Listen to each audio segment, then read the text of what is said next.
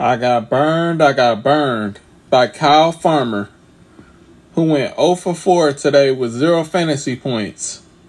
Only 3% of us had him today. What were we thinking? We should have known better that we couldn't trust Kyle Farmer on the road, man. And Ofer? And Ofer, you gotta be kidding me. Why would you lay an egg like this? You struck out two times. What was you doing? Man, why did you burn us like this? But it's all good. I bounce back. I bounce back.